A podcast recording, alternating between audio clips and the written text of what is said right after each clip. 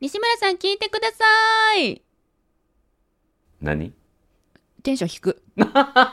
いやいや、まるちゃんの声がいつもよりなんか大きく響くから、ちょっと低めに言ってみた。おお気遣いありがとうございます。演出ですね。演出ね。なるほど、なるほど。ちょっとバランス取ってみた。なるほど、なるほど。うんいや、うんあの、私、散々ね、DE とか ZY とかお話ししてきましたけれども、はい、はい。実は手帳に他にもたくさん DE を書いてたんですよ。ほう、いいじゃないですか。この D って何かっていうと、できたらいいなと思うことやから、ええできたらいいなはもう多かったら多いほどいいですからね。実はうん100個書いてたんですよ。はい、はい、はい。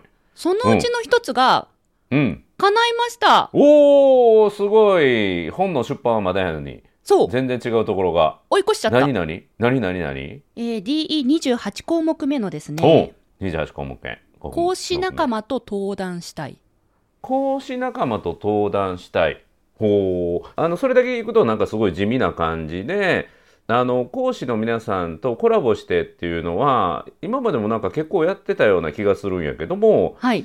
今までのやってたイベント的なものとはまた違ってってこと？そうなんです。自分たちで企画して登壇とかイベントを作るのではなく、うん。私にいただいたお仕事をうん。私一人でやるのじゃなくて、うん。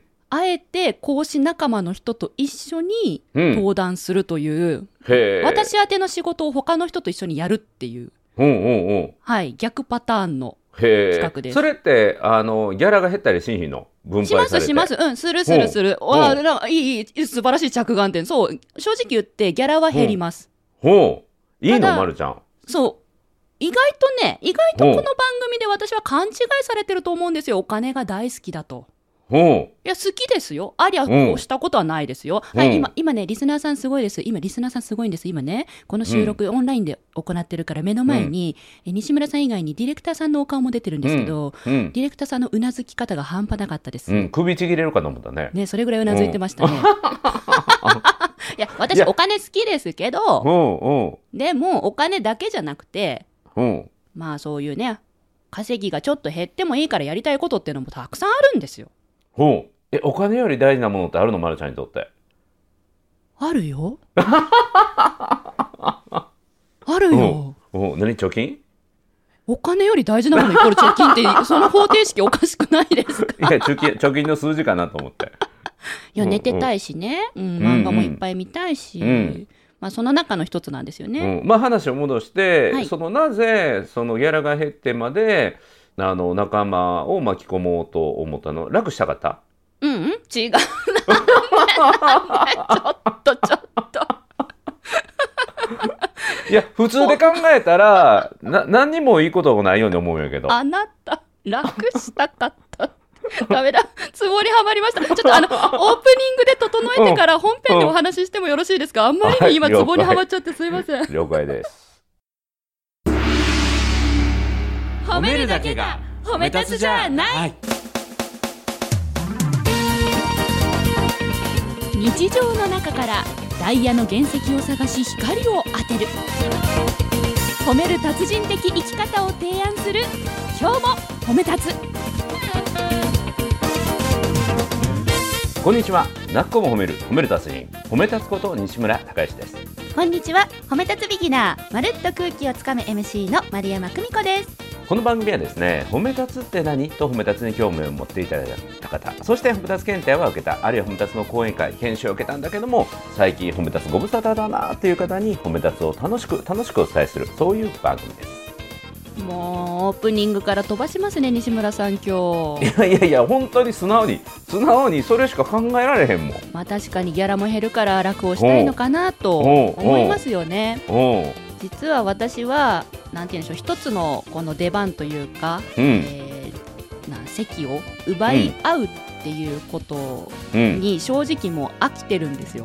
へえ、かっこええ。かっこいいですね今ねなんか自分で言っててなんかかっこいいなと思っちゃった。おうおうおうというのも18歳からイベント業界に入って20歳から MC を始めたんですが、うんもう私の人生オーディションの連続だったんですよね。うん。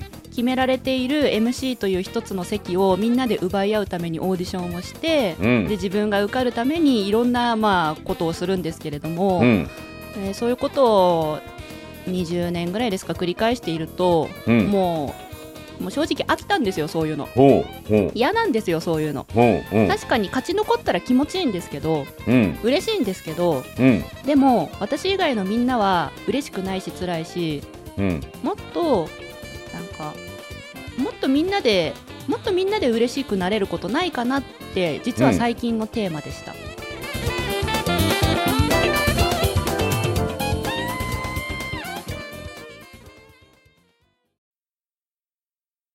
普通はその選ばれるために、はい。えー自分が生き残るためにいろんな努力をしたりとか、はい。差別化をしたりっていうことをずっとやり続けるのが普通だったり選ばれるための方法とか、差別化するための方法みたいなのをたくさんノウハウとして世の中に溢れててそれが商品化されたりしてるんだけどもうん。それを超えるところに行ったってことだよね。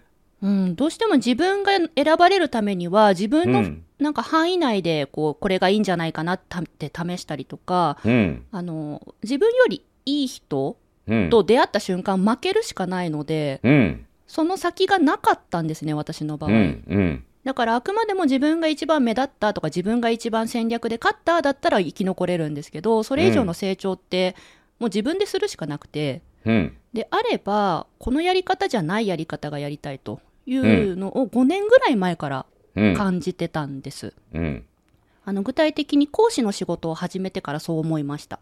うーんあ MC 以外の講師の仕事をし始めてからってこと？そうですね。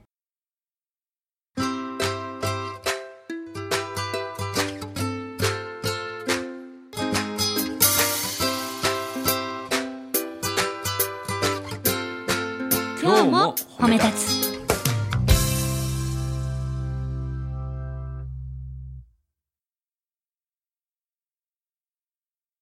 で今回のそのあのシェアしたっていうか仲間と共にやったっていうのは、講師の仕事 MC の仕事そうなんです。講師の仕事です講。師の仕事ねはい。なるほどねちょっと余裕が出てきたってことかな講師としての自分にえー、どうなんでしょうね。もうよ選ばれることは前提となったので選ばれた仕事を仲間と共にあの成し遂げていくっていうスタイルに変わったってことだよね。あ、それはあるかもしれない。確かに。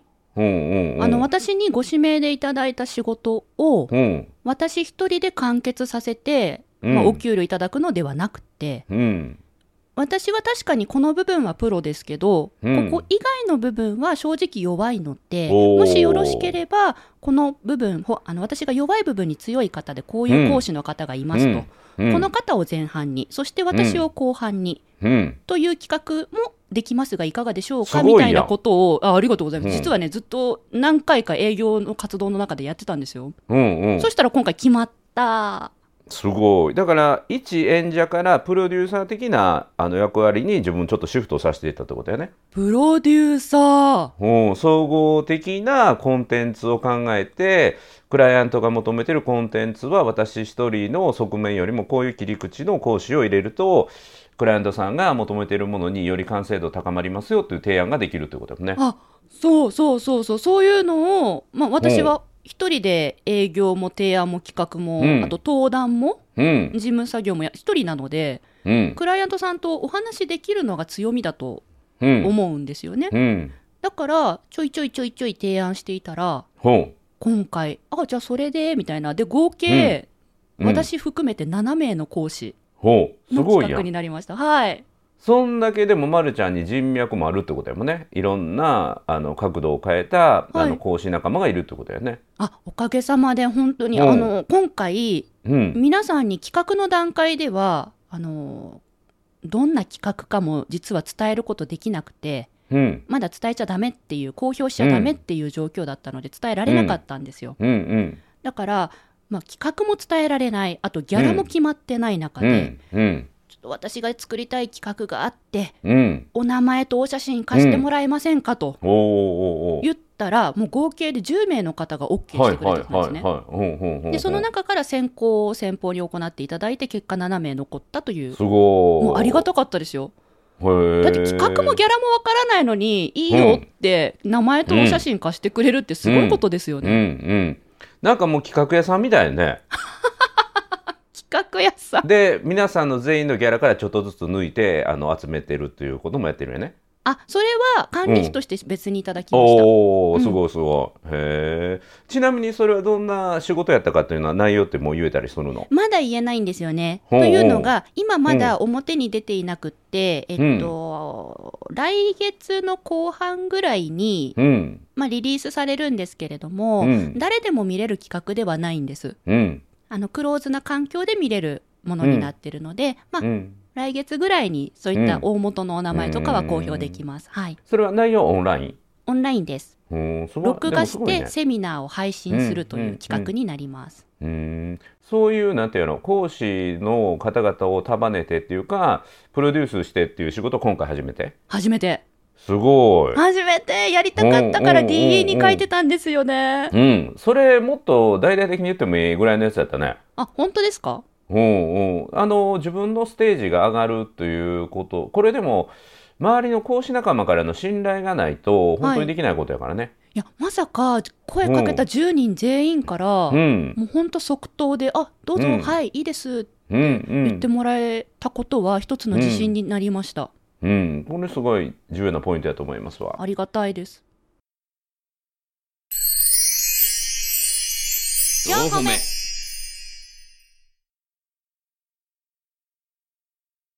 今回そのまるちゃんがさらっとやった自分一人で受けるんじゃなくて、はいい、ろんな人に振っていくっていうのは実は僕も昔からやっていることではい。自分が情報のハブ中継基地になるっていうのはよくやってるんですよね。へえ。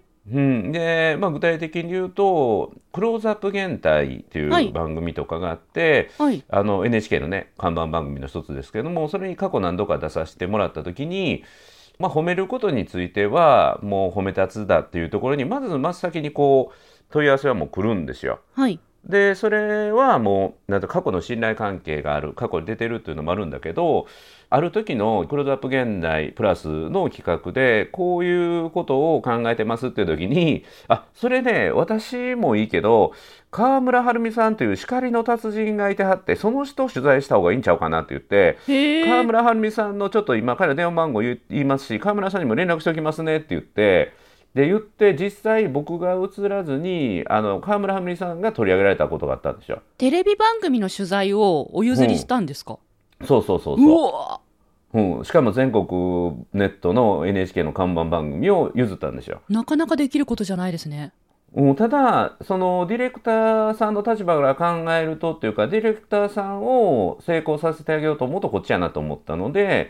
えー川村さんをこう紹介したらディレクターにもすごい感謝されるしはい。当然川村さんにも感謝されるしということでまあその後何が起きるかっていうとそのディレクターさんはその褒めることも叱ることもというかそういうことに関しては西村さんに聞けば全部いろんな人脈があって適切な人を紹介してくれるっていうことで真っ先に声がかかるようになったんですよ。なるほど。うん、だからこれは前に今日褒めでは言ってないかもしれないけどもはい。褒め立つの音声コンテンツの中でお伝えしたことがあるのは自分がスパイクを打つ選手になるんじゃなくて最高のトスを上げる選手に僕はなっていきたいなと思っておおかっだからこいい。うん西村にボールを回すと褒め立つさんにボールを回すと自分のとこに最高に自分がかっこいい形でスパイクが打てるボールが返ってくるおお。というとボールってどんどん集まってくるじゃないですか。確かに。うん、だからすごい忙しいし、うんあの、うんなんていうかなそういう役回りが自分いいなと思って。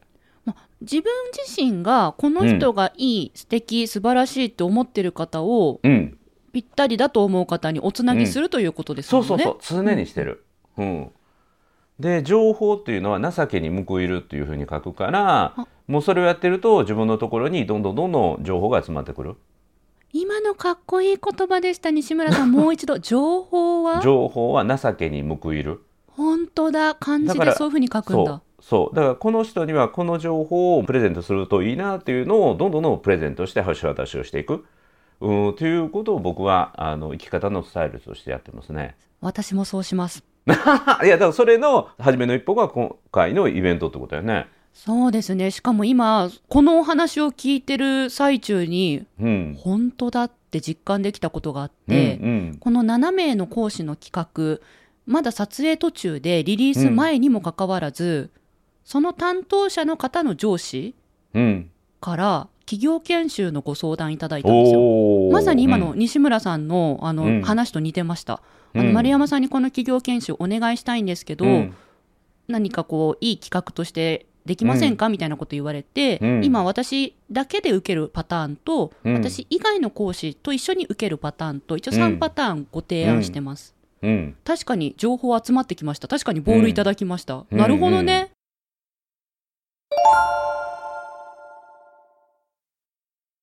であと僕が意識しているのはその協力してくれる人のステージを上げていくようなあの場を作っていく。ステージを上げる場。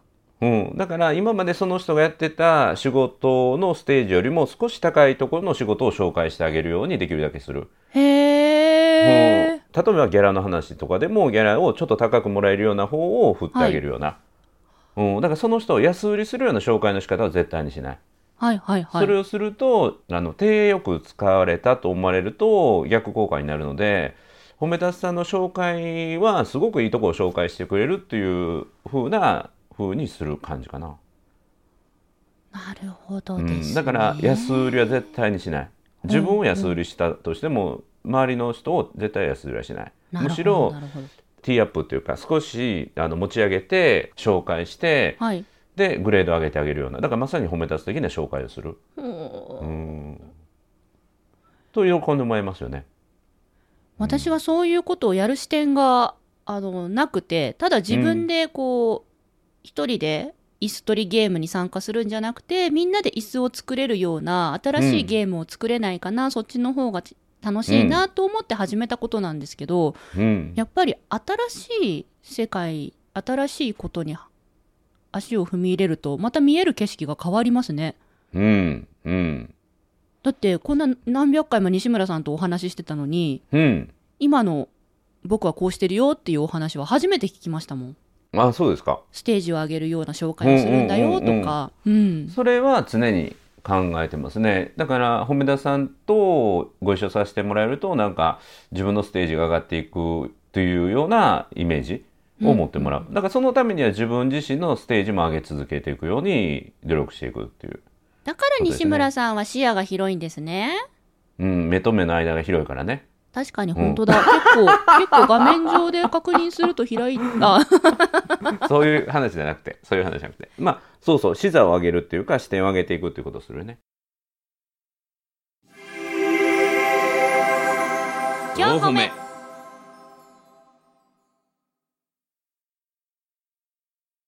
私今回今までは自分が人前で話すという立場だけでしたけど、うんうん。まあ、西村さんの言葉を借りるならそのプロデューサーという立場なんですかね、うん。まあ私にとっては立場が変わったんですよ、うん。そしたらあの講師の方を現場でお迎えするうんそのお迎えの仕方だけでも、うん。あお待ちしてましたって、うん。駆け寄ってお迎えするか、うんうん。それともなんか、あお疲れ様ですとお迎えするかで、講師の方の、なんて言うんでしょうね、こう、気分が変わるみたいなんですよ変わりね。ますよね。うんうん。で講師の方によりよく登壇あのより良い状態で登壇いただくためにも、私たちスタッフサイドというのは、うん。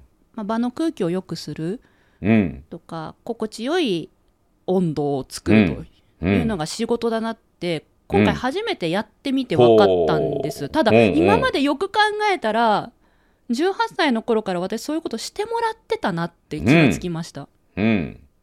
確かに、うん、だから自分がうん。演者としてしてもらってきたことを、今度自分がプロデュースする方として、はい。まあ演者さんに最高のパフォーマンスを出してもらうための準備はいをするということも今回はしてるってことだよね。そうなんです。だから初めて知ったんですよ。あ、うん。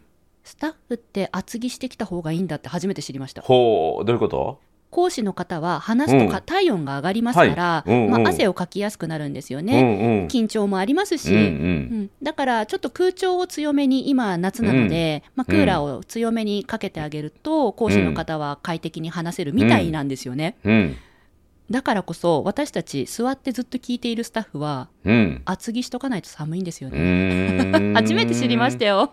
めっちゃ寒くてえうん。こんな寒いのに講師のうん人暑いって言ってるどうしようと思って、うん。うん。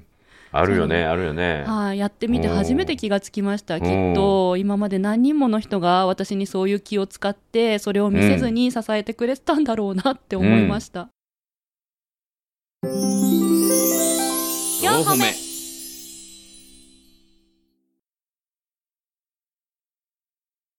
そのプロデュースする方の立場としての、ま、るちゃんの緊張しいの部分というのはあんまり出ることはない？プロデュースする側としての緊張？うん。あー例えばこういうことで合ってますかね？あの講師の方にうん。打ち合わせするうん。時にやっぱり緊張しますね1対1でお話伺ううん。とかあとギャラの交渉もそうですし、うん。当日お迎えする時にもそうですし、うん。はい緊張はしますうん。なんか今までその、まるちゃんの緊張シーンのあのキャラやと、行きしなにまるちゃんシートに座っていかないといけないとか、お腹痛くなるから早めについておかないといけないとか、はい食べるものを注意するとかっていうのは演者の時にはすごく聞いたんだけど、はいそれが立場が変わった時にはそんなではない。あのあー面白い面白いその質問面白いうん、今おっしゃられた対応はうん。してなかったですね。へたーだ他の対応しましたね。今思い出したら。ラフな格好をしていく。要はヒールは履かずにスニーカーで行く、ほうん、足が疲れて使い物にならないといけないので走れるようにとか、うんあと体を締め付ける服じゃなくてもうズボンスタイルのラフな感じで、うん。なんかこう体をこわばらせないというか。うん。もう講師の方が何か言った瞬間にさっと動けるようなうん。もうこわばりを排除するような工夫はしてましたね。うん。はいただ、なんていうの、前の講師として出ていく、MC としての出ていく、なんか痛々しいばかりないの、うん、トイレにこもるとかっていうのはあんま聞かへんよね。なんか違うよね。ですね。うんただ打ち合わせの時だけはうん。お腹痛くなりましたけど、ううんん。うんかといって食事からやるとかはやってなかったですね。うん。あなんか違うと思います。はい。違うんやね。意識がちょっと違うよね。はい。えなんだろう。なんか意識を向けるのが自分の体じゃなくて相手のことになってるともっとちょっと違う角度になるのかもしれんね。かもしれないですこれ面ね。白いね。はい。逆にあの講師の方々今回7名中、まあ、私入れて7名ですけど今時点で4名撮影が終了したんですうんよ。うん4名の方全員が、まあ、それぞれ緊張されていてうん。今までその4名の方は緊張しないタイプだと思ってたんですね。ところがもう現地でご一緒したらすごい緊張されてるんですよ。うんうんうんうんえ嘘意外ちょっと親近感から始まって、うんその方々へのサポートはうん結構喜ばれました。うんうんうんこれね、あのたまに言うんやけど、はい。緊張をほどく方法は自分より緊張してる人を探すこと。はい。はいでトイレでも自はい分ちょっとトイレ行きたいんだけど、自分よりはい。もう差し迫ってトイレ行きたい人みたいなちょっとホッとするみたいなね。何なんでしょうね。隣うんうんうんうん。の隣の方が焦ってると自分しっかりしなきゃになるのかな。だからなんていうの？自分がマネージメントするっていうかええあのきちんとまとめていかないっていうところに神経がいくと自分の体に対する緊張というか神経質さがちょっと薄まるかもわからへんね。なんか違うところに意識が外に向くんかかもわからね。はい目が違うとこ向いてましたね。逆逆になんか、うん、サポートしたいなって思ってたから。うんうんうんうん。うん。まあそれもねなんか一つヒントあるかもしれませんよ。だから僕が褒め立つのことを喋るのに緊張しないのははい。緊張してる暇がないんですね。はい。でもう聞き手のことを一生懸命情報収集したり事前でも、はい。ではん喋り始めてからでも相手の反応できるだけ全員の反応を感じれるようにもう受信モードを全部聴衆に向けるのではい。自分に対しての意識があんまり向かないから緊張することなかったりするんですけど、はい。まあ、これも面白いなと思いますね。面白いですね。うん。もう一つ緊張という軸で考えたときにうん。分かってるので私。うんプロデュースというかマネージメントの立場でうん。どの人がどういう役割をするスタッフさんでこれはどんな企画でってもう全貌が分かってるじゃないですか。うん。だからこそ緊張感が薄いんだと思います。講師の方は逆ですよね、ここのスタジオに誰が来るとか、うん。この動画はどういうふうに評価されてどういう企画に乗っていくってそこまで分かってないと思うんですよあの私が口頭で伝えたとしても私ほどやっぱ分かることはできないので、うん。そういう意味で未知のことが多くて要は未知の場所でチャレンジしてもらうわけですから、うん。緊張を感じるんじゃないかなって、ううん。ん私は全貌がもうほぼ全部見えてるからこうん。そ緊張が薄まったのかなとも感じました、うん。逆に、ま、るちゃんがその緊張してる演者さんに対して緊張をほどくためのなんかサポートとかどんなことをしたの？まず常温の水を用意しました。うん。はい緊張すると喉がどうしても閉まって声が出しにくくなって声が出しにくくなるとご本人も自覚があってまた焦るので、うん。えー飲み物は常温の。で好みが分かれないまま水にしておいて、うん。あとは現場にどんな方が同席するかを事前に言ってました。うん。例えばスタッフさんだけなのかとか、うん。スタッフは何人なのかとか、私はいるのかいないのかとか、うん。うん。集合時間に対しても細かく言ってます、うん。えー何分に来てください。しかし、えー早めに来てもらったら私はいますとか。うん。ちょっと遅れちゃったとしても、まあ、5分ぐらい遅れるぐらいだったら全然何の問題もないので、うん安全第一で向かってもらっうん。て大丈夫ですぐらいまでを言っておいて、うん。そしたらもうご本人たちがかなり楽だったみたいです。うんうん。うん。うん。集合時間ってね5分前に行くべきだって思ってくださる方もいれば、うん。うん。00分ぴったりにインターホン鳴らした方がいいって思う方もいるんですよね、うん。だから前後10分ぐらいでって言ってたら、うん。なんか皆さん気軽に来てくれましうん。うた、ん。はいその準備編をしてそれでも緊張してる人には何かあった？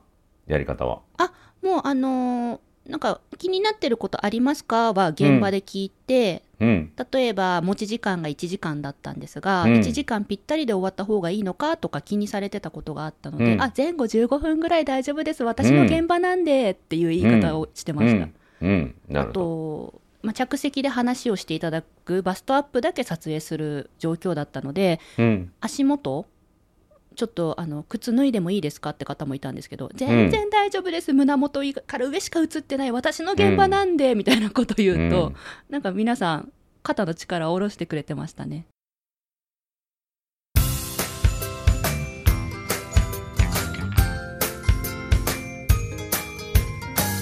褒めるだけが褒め立つじゃない。今日も褒め立つ。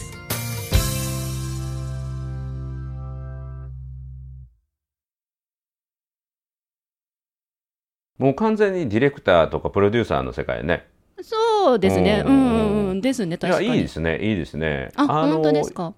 今までだったらね全部自分が受けて、はい。で演者で行ってはい。行って帰ってくる、でセッティングとかそういう何時に入ってくださいとかをもう相手が決めてもらってそこに乗っかっていくっていうのはすごく楽で、はい。まあ、それが一番手っ取り早いんだけども、はい。今回まるちゃんがしてるのは、はい。あの戦略的遠回りみたいなね。戦略的遠回り。うんだから面倒くさいことをわざと自分が引き受けてやっていくことが実は、あの時間をかけて大きなことをというか成し遂げられていったりする一つの方法なので、へえ私ねこっちの方がよっぽど自分楽ですよ、うんうん、体的にもメンタル的にも、うん。うん、よっぽど楽です。だって今までそういう場所を作ってうん。もう3000回以上そういう場所を見させてもらってるんで、うん。ここ演者さんはこういうとこ気になるだろうながもう逆の立場でわかるから、うんうん。先回りできるから楽ですね。うん。今度次のステップは、はい。その依頼を受けるステージを上げていくことなんですよね。でそれをステージを上げるためにはその演者さんのレベルも上げていくおことも必要になるのでまたその人たちに対する信頼感というのも必要になってくるからはい。それはちょっと時間をかけて積み上げていくことが必要になるので今までのまるちゃんの積み上げてきた信用が今発揮されてきてこれをまた土台としてまた次のステージに進んでいくということが多分ねこれからのやっていくことだと思うので楽しみやね。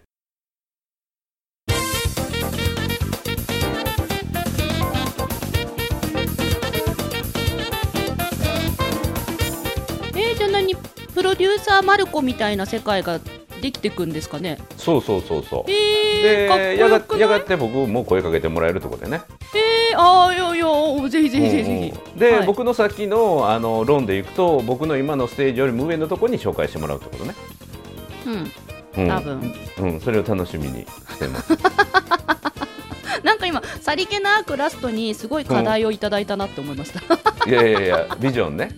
はあはあ、あそれならば褒めたつさんですよって言っていいですよいただいて。D うんうんうん西村さんと一緒に企画やりたいなってうんきたらいいなで僕が「えー、まるちゃん僕そんなとこで喋れるのめっちゃ嬉しいわ」っていうようなところからの依頼をぜひもらってきてください。宇宙にステージ作りますよ。楽しみにしててください。そういう場所のことじゃない。場所楽しみにしててください。宇宙に行くこと諦めてません。本気で頑張っております。はい。あの富士急ハイランドはじゃないの？あまだねあのドドンパ休止中だから行けないんで、うんうん先日ちょっと標高の高い場所でアスレチックを楽しんできました、うんなんかあの富士急ハイランドの舞台であの営業の仕事入りましたみたいなあの 前座時代の談慶師匠みたいなことだけはあの やめていただけたらと思うんですが。まあ、いろいろとご相談させていただける案件を増やせるよう、はい精進してまいります、はいた楽しみです。ということで泣く子も褒める褒める達人褒め立つこと西村孝之と。褒め立つビギナーまるっと空気をつかむ MC の丸山久美子でした。今日も褒め立つ。それではまた次回